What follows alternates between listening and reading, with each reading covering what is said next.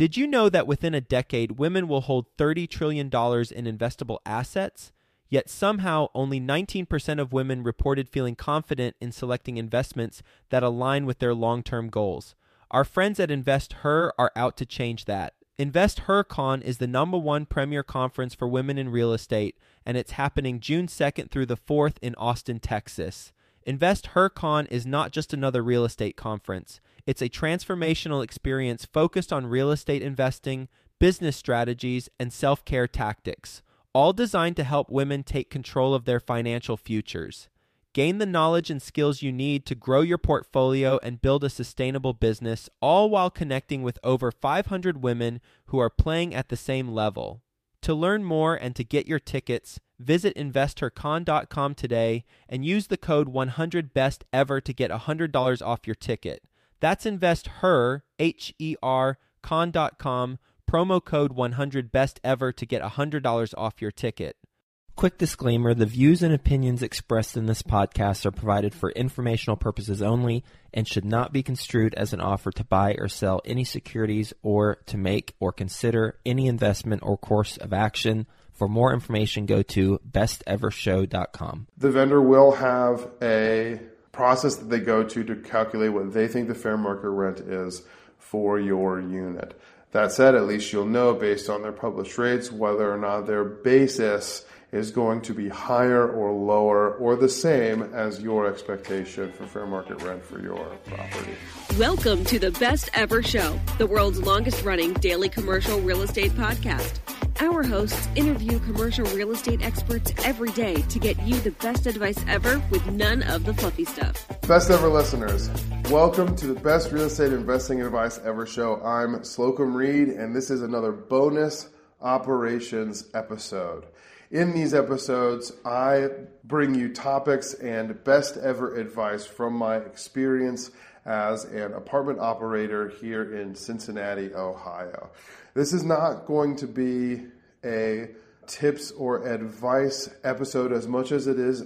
I want to help you understand a certain component of apartment investing, and that is what is most often referred to as Section 8 or Section 8 housing. I have no interest in telling you whether or not you should invest in deals that involve taking quote unquote Section 8 tenants or not, or Section 8 apartment buildings.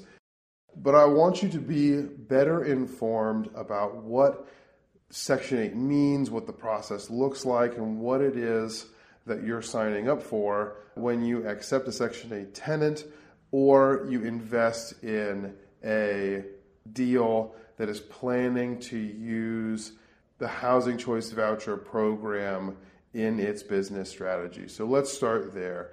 The Department of Housing and Urban Development. Section 8 refers to their Housing Choice Voucher program, which is effectively their income based rental assistance program.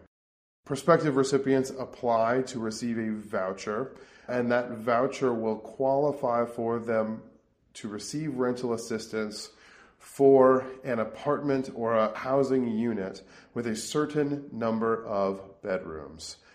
The value of that voucher is dependent upon the voucher vendor in that market and the voucher rates to keep it simple that are set for that market for that year by the voucher vendor. There is a wide range of opinions when it comes to Section 8, and there's a wide range of experience levels backing up those opinions. So I want to talk about how the process actually works so that you have a better understanding of what it is that you are either agreeing to or investing in. In a market or non subsidized landlord tenant relationship, there are two parties, the landlord and the tenant, and there is one agreement between the two. When you accept a Section 8 tenant, you are introducing a third party into the mix, and that is the voucher vendor. My experience here is with the city of Cincinnati, and the voucher vendor here is the Cincinnati Metropolitan Housing Authority, or CMHA for short. I'm going to use them as a placeholder for the voucher vendor in your market because it's just simpler to say CMHA. When you introduce a third party into the mix, in order to have agreements between all three parties, you now need to have three agreements, and this is how Section 8 works. You still have a lease agreement between landlord and tenant, and both parties are required to abide by that lease agreement as if it were any other lease agreement between any two parties. Also, the tenant has an agreement with the voucher vendor called the Home Rental Assistance Contract that stipulates what support will be provided by the voucher vendor in exchange for what terms of that contract need to be met by the voucher recipient tenant. Things about their employment, about their conduct, about keeping updated records with their voucher vendor. The third agreement is between voucher vendor and the landlord, and that is the HAP contract, the Housing Assistance Payments Contract. The HAP contract is established by the Department of Housing and Urban Development. It's the same countrywide and it establishes the terms for the relationship between the voucher vendor, HUD effectively, and the landlord in order for the landlord to receive rental assistance payments. So, the first thing to point out here is that as the landlord, you're going under contract with two separate parties. You are signing a lease with a tenant, and you still have the ability to vet tenants the same way you would under any other circumstance. They have to go through your vetting process, your application, your review be approved by you, and then you sign a lease with them after they have met all of your qualifications and had their application approved before the voucher vendor gets involved in the process.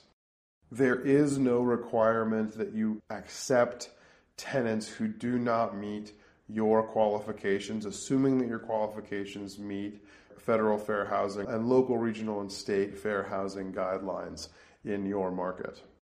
The voucher vendor is an entirely separate entity with which you, as the landlord, will be going under contract. So I encourage you to look into the reputation that your local voucher vendor or the vendor local to your apartments has with the real estate investing community in that space.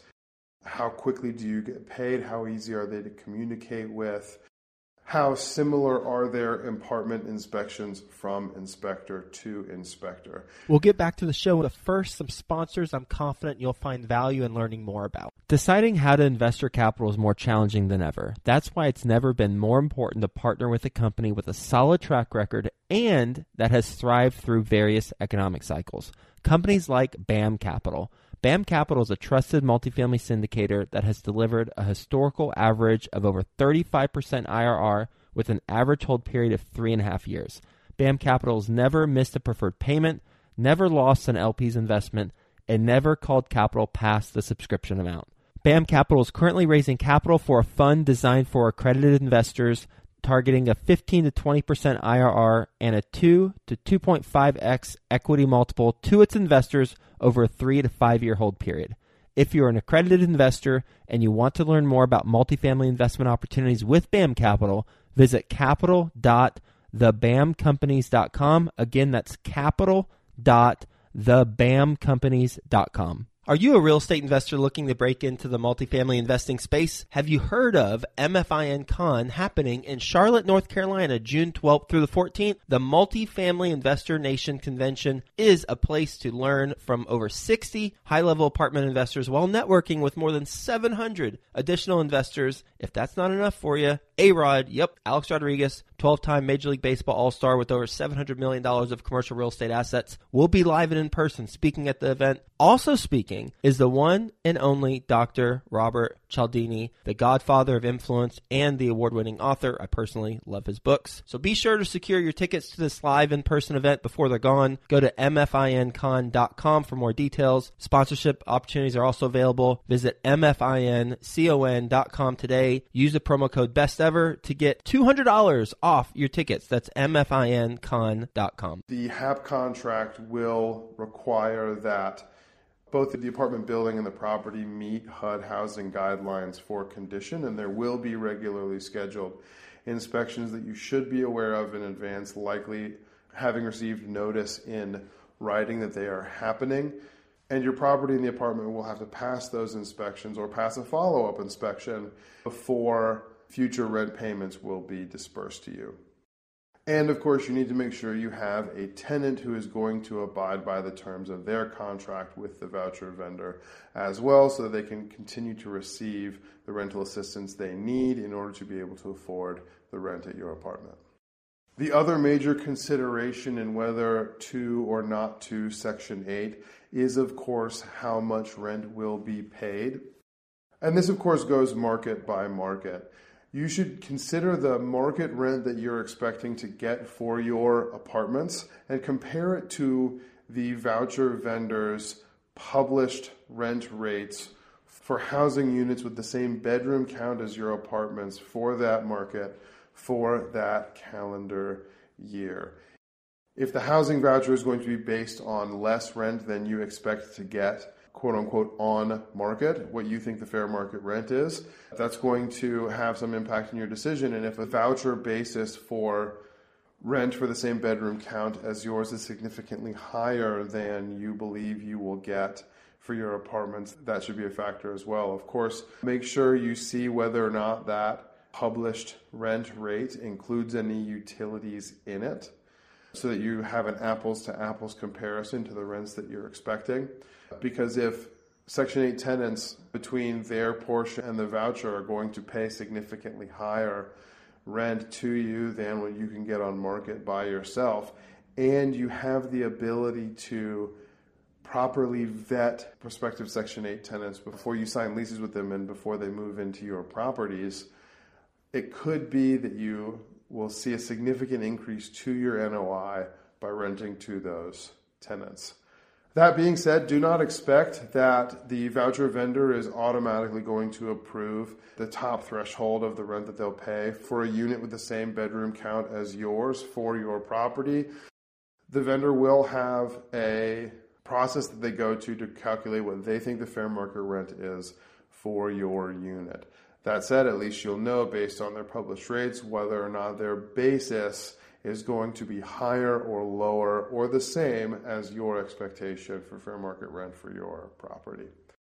So that's it. The two biggest things to keep in consideration when deciding whether or not to go with Section 8 tenants for your apartments are whether or not the rent rates you can receive from accepting Section 8 tenants are higher or lower than what you expect to get on market, and how you expect the relationship between yourself or your management company and the voucher vendor in your market to play out. Is it going to go smoothly? Is it going to add a little bit of complication that is justified by increased rents? Or is it going to cause delays and other concerns that make renting to Section 8 tenants less viable. Best ever listeners, thank you for tuning in today. If you've gained value from this episode, please do subscribe to our show, leave us a five star review, and share this episode with a friend who you know is considering whether or not to rent to Section 8 tenants. Thank you, and have a best ever day. Hi, best ever listeners. Joe Fairless here again. And one last thing before you go, would you like to receive a short weekly email with proven tips from experienced investors, free tools and resources, and a roundup of the week's most relevant news and best ever content? Well, if so, join the community of nearly 15,000 commercial real estate passive and active investors who receive the best ever newsletter. Just go to bestevercre.com forward slash access and you'll get the very next one. I hope you enjoyed this episode. And as always, thank you for listening and have a best ever day.